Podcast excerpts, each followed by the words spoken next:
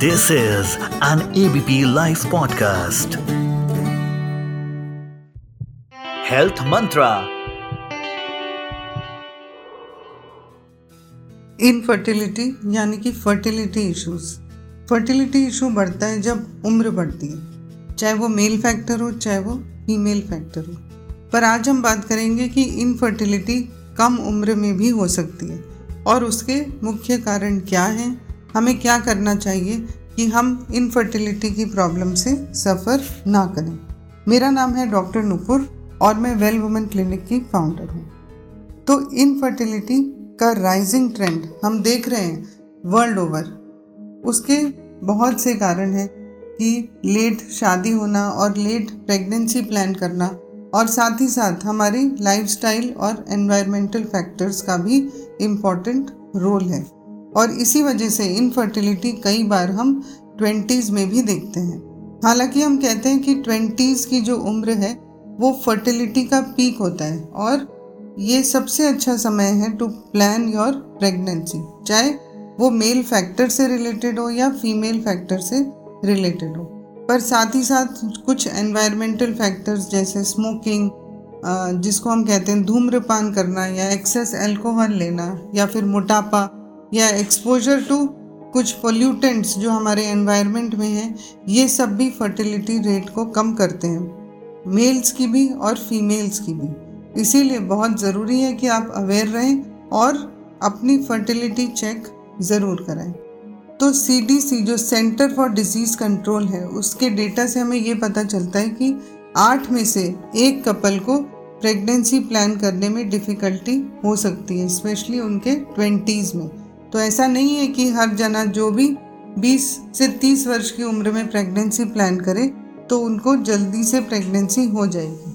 और इसका one of the very common reason जो है, वो है अनहेल्दी लाइफस्टाइल मेल्स के लिए भी और फीमेल्स के लिए भी।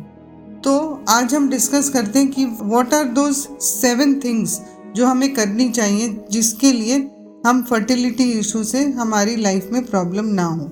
सबसे पहली चीज़ मेंटेन अ हेल्दी बीएमआई यानी कि आपकी हाइट के हिसाब से आपका वज़न और आपकी एज के हिसाब से आपका वज़न कितना होना चाहिए तो आपकी फर्टिलिटी इशू का चांस कम होगा। सेकेंडली जब लेडीज़ या औरतें डाइटिंग करती हैं तो बहुत फैट परसेंटेज लो हो जाता है।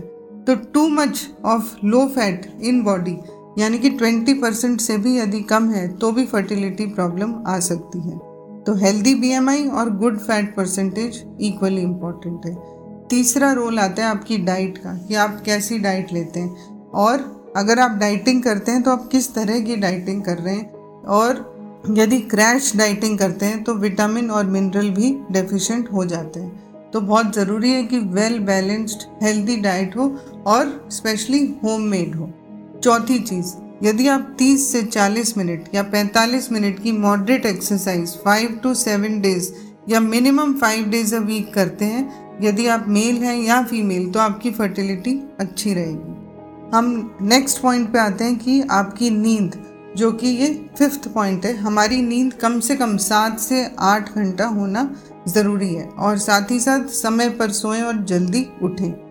वो भी इक्वली इंपॉर्टेंट है। आपकी नींद में एक हार्मोन रिलीज़ होता है, उसका नाम है मेलेटोनिन और ये मेलेटोनिन हार्मोन सिर्फ़ रात को रिलीज़ होता है। यदि आप कहते हैं हम दिन में काम करते हैं और रात को जागते हैं तो ये मेलेटोनिन हार्मोन की एडिक्वेट मात्रा आपके शरीर में नहीं होगी और इससे फर्टिलिटी अफेक्ट हो सकती है।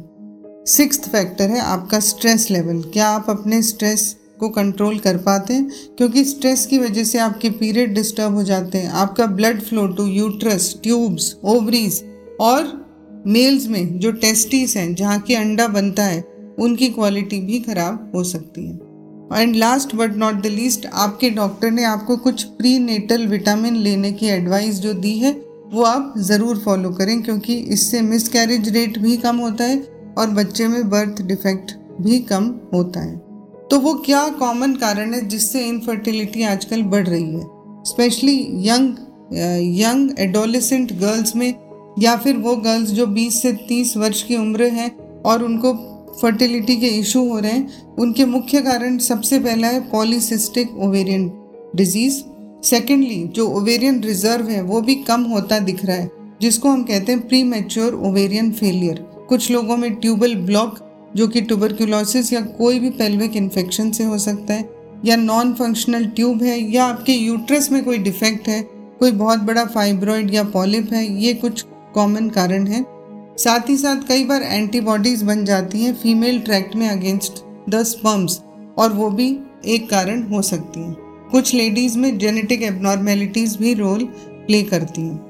अगर हम मेल पैरामीटर्स की बात करें, यानी कि मेल्स में क्या प्रॉब्लम हो सकती है, सबसे पहली चीज़ जो है स्पर्म का प्रोडक्शन स्पर्म का प्रोडक्शन कम होने के बहुत से कारण है कि आपका लाइफस्टाइल कैसा है, आप आप कितना स्मोक करते हैं, आप कितना ड्रिंक करते हैं, आपकी नींद कैसी है, आप कहाँ काम करते हैं, ये भी इंपॉर्टेंट फैक्टर्स हैं. आप ओबीस हैं, या फिर आप ऐसी जगह पे हैं जिसकी वजह से टेस्टिस के एरिया में हीट जनरेट हो रही है या आपको टेस्टिस में पहले कभी इन्फेक्शन हुआ है, कोई चोट लगी है, या कोई कॉन्जेनाइटल डिफेक्ट है, उससे भी स्पर्म प्रोडक्शन ऑल्टर हो हो सकता है। जेनेटिक एबनॉर्मेलिटीज और कई बार अगर स्पर्म प्रोडक्शन या कीटाणु सही भी बन रहे हैं, लेकिन वो अपनी जगह पर नहीं पहुँच पाते क्योंकि ट्यूबल ब्लॉकेज है या डक्ट में कोई ना कोई ब्लॉक है। जनरली हम बात करते हैं इनफर्टिलिटी कब होती है, तीस साल की उम्र के बाद। या 30 साल की उम्र के बाद फर्टिलिटी कम होने लगती है और 35 के बाद तो और भी कम होती है। और जैसे ही औरतों की उम्र 40 के करीब जाती है तो फर्टिलिटी इशू फेस करना बहुत ही कॉमन हो जाता है। साथ ही साथ 40 के बाद risk of chromosomal defect risk of miss वो भी या अबॉर्शन का रिस्क भी बढ़ जाता है। अगर हम मेल्स की बात करें तो 50 वर्ष की उम्र तक स्पर्म प्रोडक्शन ठीक ही रहता है, पचास के बाद उनकी फर्टिलिटी कम होने लगती है। यदि आप 20 से 30 साल की उम्र में हैं और आप प्रेगनेंसी प्लान करने की कोशिश कर रहे हैं और 12 महीने तक आप सक्सेसफुल ना हुए हो तो आप अपना चेकअप अपने गायनकोलॉजिस्ट से ज़रूर कराएँ और फर्टिलिटी ट्रीटमेंट को डिले ना करें। हर पल बदलती दुनिया में कोई अपडेट मत करो मिस डाउनलोड करो एबीपी लाइव ऐप और जानते रहो।